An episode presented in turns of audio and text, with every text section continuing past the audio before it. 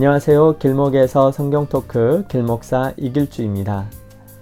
요즘 예배 드리는 풍경이 많이 변했습니다.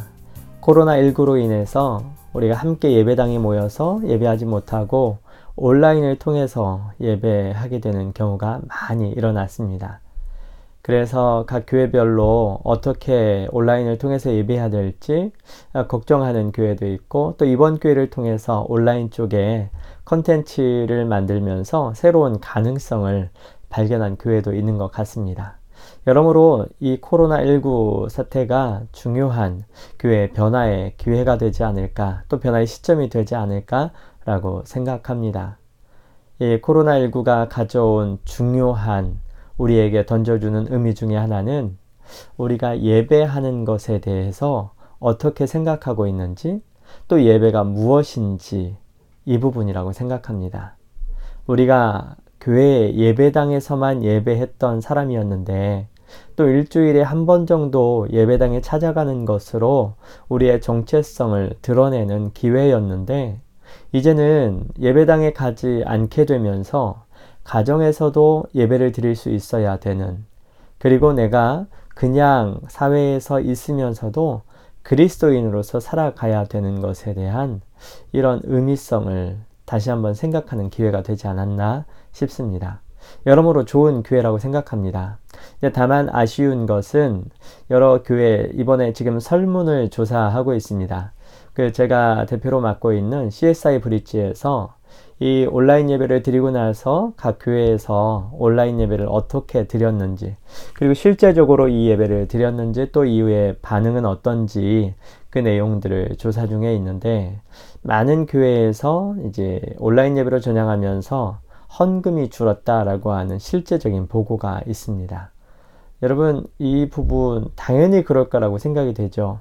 같이 모이지 못하니까 헌금을 할 수 없겠죠.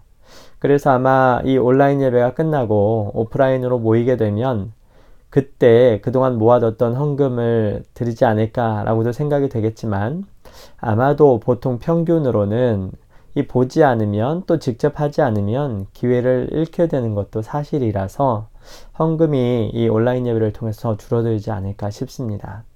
예배당에 갈 때에는 어떤 교회는 예배 시간에 헌금 바구니를 돌리니까 더 많이 거치기도 하고 또 예배당 입구에 헌금함이 있으니까 거기에 넣고 가는 그런 의미성도 있어서 조금 더 헌금이 많이 모이게 되는데 온라인으로 하다 보니까 아무래도 잊어버리는 경우도 있고 또 그 온라인 송금을 해야 되는데 이 부분이 어색하거나 못 하시는 분들 또 이런데 예배와 관련되어서 적절치 않다라고 생각하시는 분들까지 있어서 이 부분이 쉽지 않을 것 같습니다. 여러분 그러나 온라인 예배로 드려도 헌금하는 것을 잊지 않으시면 좋겠습니다. 이 사회에서는 헌금 문제로 교회를 많이 욕하고 있지만 사실 이 헌금은 교회 공동체에서 중요하게 사용되는 부분입니다. 우리의 꿈나무, 우리 청소년부, 우리 소년부, 유년부, 유치부, 뭐 이렇게 아동들, 우리 헌금을 통해서 교육부서가 유지가 되고 이 친구들에게 성경 교육이 이루어지고 있는 겁니다. 또 우리가 같이 모여서 예배할 수 있는 큰 기쁨을 누리는 것도 예배당을 유지하고 있어서 가능한 거죠.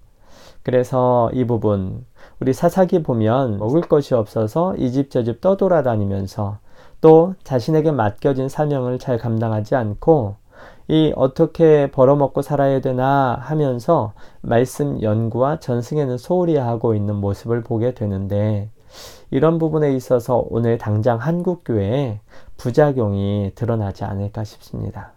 물론 신학적으로만 한다면 우리가 누구나 제사장적 기능을 가진 자로서 또 사회에 나가서 하나님의 선한 사역을 하면서 또 누구는 사도 바울처럼 이중직을 하면서도 잘 할 수 있을 것이라고 생각이 됩니다. 하지만 누구나 다 그렇게 할 수 있는 것은 아니고 교회 공동체가 온전히 유지되기 위해서는 누군가는 이 부분을 맡아서 관리를 해야 되고 또 우리가 그동안 가지고 유지하고 있었던 교회 건물을 꾸준히 사용하기 위해서는 이 부분이 반드시 필요합니다. 그래서 여러분 헌금 내는 것은 공동체, 교회 공동체가 우리가 맡겨진 사명을 감당하기 위해서 꼭 필요한 부분입니다. 어느 한 사람의 배로 들어가거나 교회 공동체가 엉뚱한 목적으로 쓰고 있다라고 한다면 그 부분은 당연히 이걸 걸러내고 변화를 시켜야 되겠지만 그렇지 않고 교회 공동체가 선한 목적으로 사용을 하고 있다면 여러분이 온라인 예배를 통해서도 이 부분을 소홀히 하지 않으면 좋겠습니다. 여러분 오늘 우리 함께 볼 말씀은 사도행전 5장 아나니와 사피라 사건 이후의 말씀입니다. 이 아나니아와 사피라 사건이 중간에 들어갔던 것은 교회 공동체 가운데 성령 하나님의 역사가 얼마나 놀라운지 이 부분일 거라고 생각을 합니다. 그래서 사람은 속일 수 있었는데 성령 하나님은 속이지 못하는 그래서 이 교회 공동체에 성령이 역사하시는 교회가 얼마나 놀라운지 또 그들이 어떻게 살아가야 하는지를 깨달았을 것이라고 생각합니다. 이 성령 하나님이 함께 하시는 교회 공동체를 통해서 정말 놀라운 일이 많이 일어났습니다. 그래서 사도들의 손을 통해서 표적과 기사가 일어났죠. 많은 사람들의 병이 고쳐지는 사건이 일어났습니다. 그러니 그 당시 공동체에서 얼마나 교회를 굉장히 신비하게 생각했을까, 또 두려워하게 됐을까, 또 그곳에 얼마나 가보고 싶었을까. 아마 병 고침 받고 싶어 하는 사람은 다 찾아왔을 겁니다. 그래서 사도들이 지나가는 길목에 서서 정말 사도들의 옷이라도 잡으면 낫지 않을까? 그림자라도 덮이면 낫지 않을까? 이렇게 생각하고 교회를 찾는 많은 사람들이 있었을 것입니다. 그런데 이런 사도들의 행위가 정말 거슬리는 한 세력이 있었는데 그 바로 예수 그리스도를 죽음으로 몰아넣었던 지배 세력이었죠. 이 사두개파, 제사장 세력들로 구성된 사두개파에서 가장 아마 두려워했을 것 같습니다. 왜냐하면 제자들이 지금 전하고 있는 것은 예수 그리스도거든요. 예수 그리스도께서 부활하셨습니다. 예수 그리스도를 믿으시고 생명을 얻으십시오. 이런 메시지를 전하는데 이게 확장되다 보면 결국 예수 그리스도가 소중하다라고 하는 걸 알게 될 거 아닙니까? 그리고 의인을 이들이 죽였구나. 그런데 누가 죽인 겁니까? 죽인 세력들에게 표적으로 되겠죠. 그러다 보니까 이 일에 제일 민감하게 귀 기울이고 있는 세력은 이들이었던 거죠. 그래서 사도들이 이 복음을 전하고 많은 사람들에게 영향력을 끼치자 이 공의회, 이 구성원들 되는 이 사람들이 이 사도들을 옥으로 잡아왔습니다. 옥으로 잡아서 정말 말을 못하게 하는 거죠. 너희들 다시는 이렇게 말하지 마. 이미 베드로와 요한을 그렇게 잡아서 말하지 말라고 엄히 이렇게 이야기한 적도 있죠. 그런데 사도들이 계속 전하니까 그렇게 하지 말라고 가두었다 이렇게 나와 있습니다. 사도들이 옥에 갇혔습니다. 그러자 놀라운 일이 일어났는데 천사가 나타나서 옥문을 열어준 것이죠. 그리고 옥문을 열어주고 나서 무엇이라고 말씀하는 줄 아세요? 생명의 말씀을 백성들에게 전해라. 이렇게 말하고 놓아줍니다. 여러분, 이거 만약에 이런 생각해 보지 않으셨어요? 사도들이 예수 그리스도의 복음을 전하느라고 수고했지 않습니까? 그러면 천사가 나타나서 구해주면서, 야, 정말 수고했다. 정말 고맙다. 그래서 이제 정말 고생 그만하고 풀어줄 테니까, 어, 여 가라. 여기까지만 해도 문제가 없거든요. 그런데 천사가 문을 열어주면서 한마디를 했다는 거예요. 어떤 말입니까? 이 생명의 말씀을 성중의 사람들에게 전해라. 여러분, 이걸 보면서 뭐가 중심이 되고 있는지 여러분 깨달을 수 있습니까? 맞습니다. 이 복음을 증거하는 삶이 하나님께서 우리에게 원하시는 삶이구나. 우리가 지금 여기에서 사도들이 옥에서 나올 수 있었던 이유는 수고했으니까 이제 그만 편하게 먹고 살기 위해서가 아니에요. 사도들이 갇힌 이유가 뭡니까? 예수 그리스도의 복음 전하는 것 때문에 갇힌 거죠.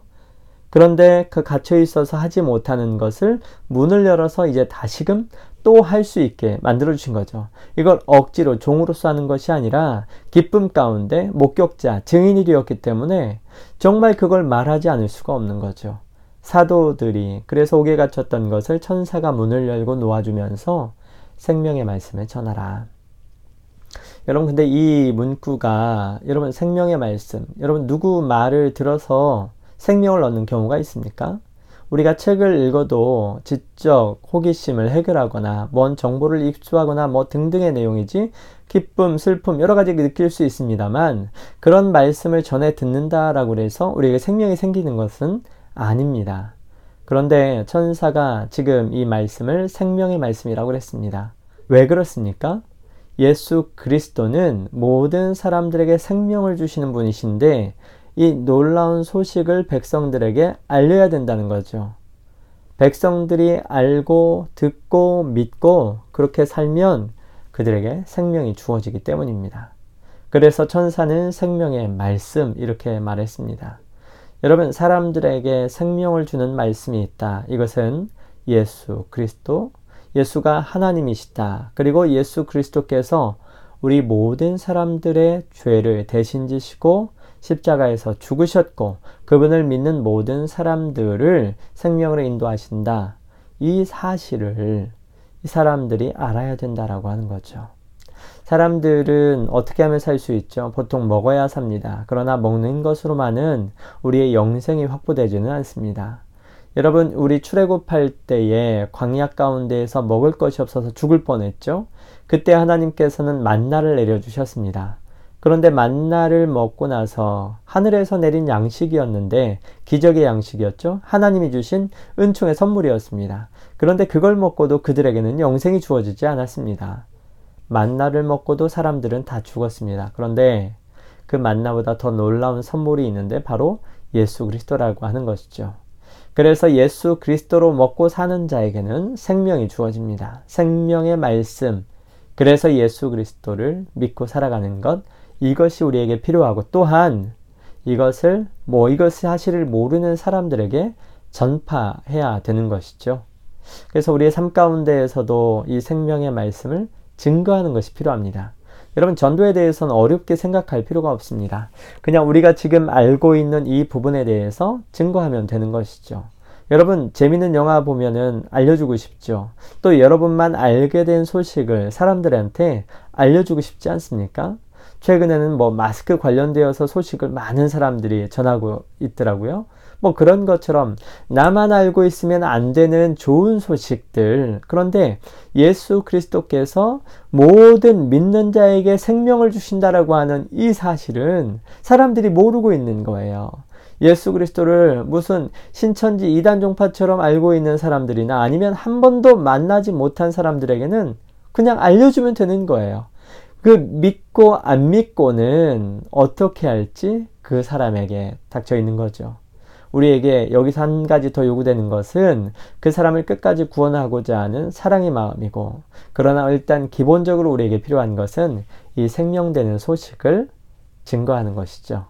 사도들은 이 일을 기뻐했고, 옥에 갇혀서 이 옥문을 열어주고 나와서도 다시 이 일을 힘썼습니다. 사도들이 이렇게 복음을 전하자 이 사람들이 깜짝 놀라는 거예요. 분명히 옥에 있어야 될 사람들인데 어떻게 이런 걸 전하고 있지? 말도 안 돼. 하고서 옥을 찾아가 봤는데 옥에 사람들이 없는 겁니다. 이런 놀랄 일이 있습니까? 지키던 사람도 있는데 어떻게 이런 일이 일어났을까? 어쨌든 간에 그 급하니까 이 사람들 다시 잡아오겠습니다. 그래서 다시 잡아왔는데 이 사람들 이렇게 하지 말아야 되잖아요. 안 그러면 자기들 위치가 더 위태로워지니까.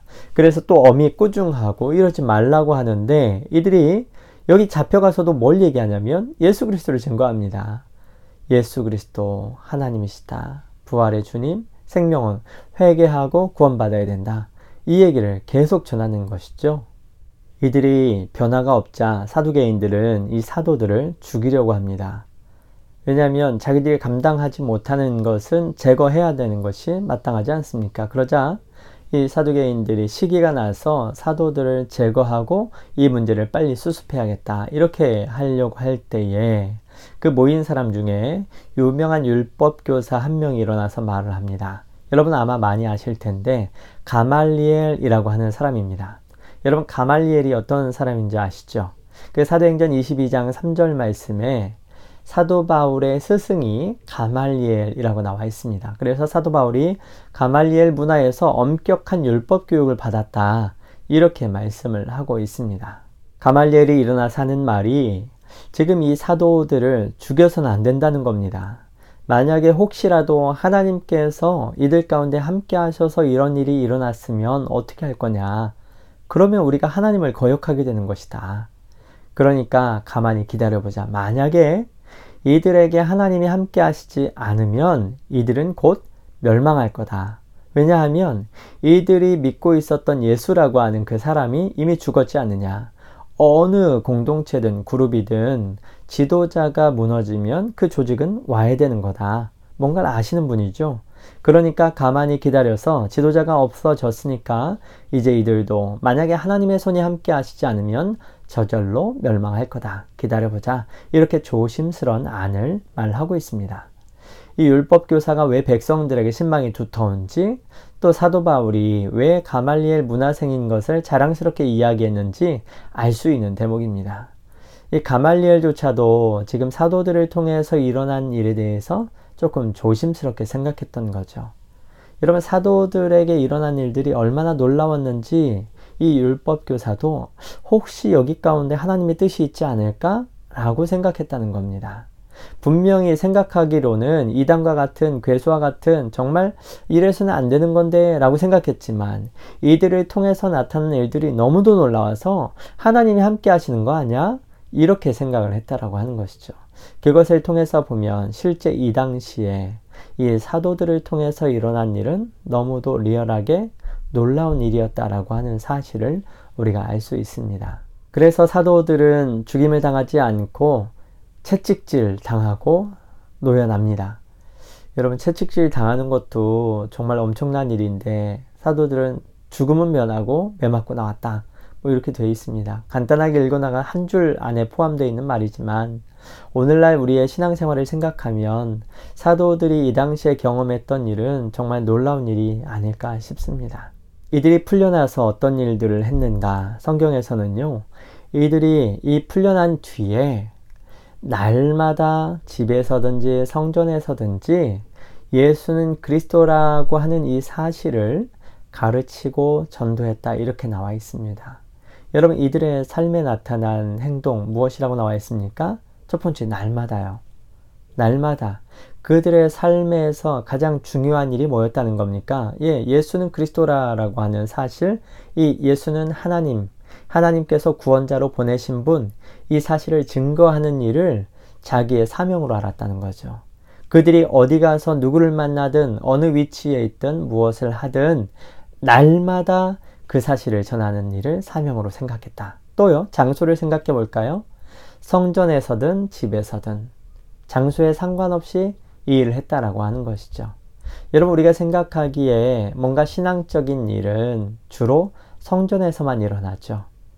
우리가 교회 예배당 밖을 떠나서 이루어지는 일이 사실 현대 그리스도인들 가운데 거의 없습니다. 거의 교회 안에서만 다 끝납니다.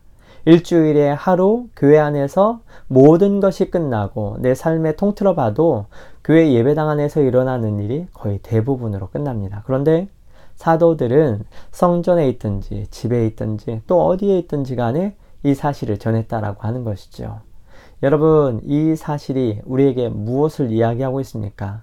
더구나 요즘 코로나19로 인해서 이 예배당과 관련된 논쟁, 또 예배와 관련된 핵심적인 신학적 질문, 이것들이 토론이 되고 있는데, 여러분 이 사도들의 삶을 보면요. 장소는 그렇게 중요하지 않았던 것 같아요. 성전에 있든지 집에 있든지 사실 별로 중요하지 않았습니다. 여러분 오늘 우리에게도 이 메시지가 좀 가슴 깊게 들어와 있으면 좋겠습니다. 어디에 있든지 이들은 이 사명을 감당할 수 있었다라고 하는 사실. 그래서 우리가 핵심적으로 중요하게 교회가 가져야 될 태도도 예배당 안에 성전에 무슨 일이 일어난 것이 아니라 내 삶 자체에서 그리스도인 된 내 정체성에서 변화가 없도록 하는 것에 더 신경을 쓰며 살아가야 한다라고 하는 것이죠. 그리고 이들이 무엇을 했습니까? 주 예수 그리스도다. 이것을 가르쳤다라고 그랬죠. 전했다라고 그랬죠. 이 전도, 도를 전하는 것, 사람들에게 알려주고 나가서 모르는 사람들에게 전파하고 또 가르쳤다. 예, 계속해서 가르쳐야 되는 것이죠. 예수 그리스도가 누구신지 더 알려줘야 됩니다. 그냥 교회로 들어온 사람들, 어, 예수 믿으면 복받아. 이렇게 하는 것으로 끝나는 것이 아니라 그들에게 예수 그리스도를 믿는 사람으로서 어떻게 살아가야 되는지도 계속해서 가르쳐야 하는 것이죠. 그래서 교회가 가진 다섯 가지 표지 중에, 기능 중에 한 가지가 바로 교육입니다. 사람들에게 예수 그리스도를 계속해서 가르치는 것. 이것은 구약 성경에도 강조되어 있는 것이지요. 이 부모가 자녀들에게 신앙을 계승해야 된다. 반복해서 말해야 된다. 오죽하면 이 반복하는 것을 잊지 않도록 정말 달려가면서도 읽을 수 있게 하고 자면서도 앉으면서 일어나서도 어디에서든 집안의 기둥 문설주와 인방에 발라서 붙여서 보이게 할 정도로 또 옷에 달고 다니면서도 또 옷에 이 표적을 붙이면서까지도 그걸 보아서라도 여호와의 율법을 기억하고 준행할 수 있도록 하기 위해서 얼마나 말씀을 많이 하셨는지 모릅니다. 그러므로 사람들에게 교육하는 것, 이것이 오늘날 교회에서 중요하게 돼야 되는 거죠. 그런데 많은 부분 우리는 교회 성장을 꿈꾸면서 사람들을 교회로 데려오기만 했어요. 그리고 나서는 그 이후의 과정을 별로 신경 쓰지 못한 측면이 있습니다.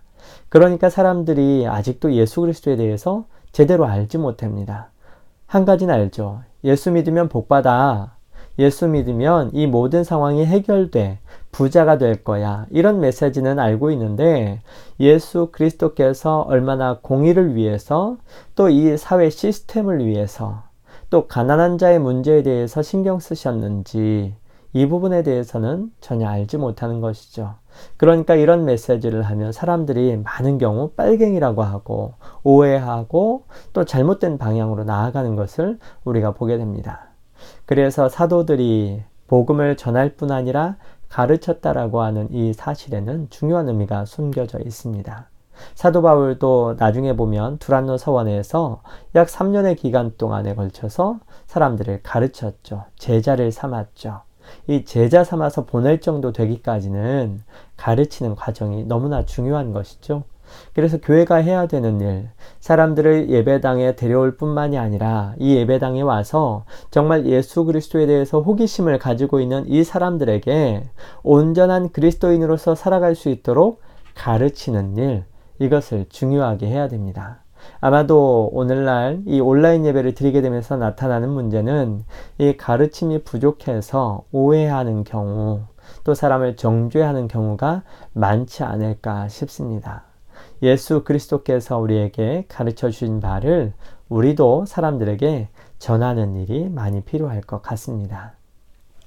오늘 5장의 말씀을 통해서는 사도들이 이 복음 증거하는 일을 사명으로 알고 어디서든 이 일을 행하는 것을 기쁨으로 생각했다. 라고 하는 사실. 또 우리가 정말 어디에서든 언제든 예수 그리스도 증거하는 삶을 살 수 있어야 된다. 더 나아가서 그리스도인의 정체성을 드러내야 된다. 또 어디에서든 예배할 수 있는 사람이 되어야 한다.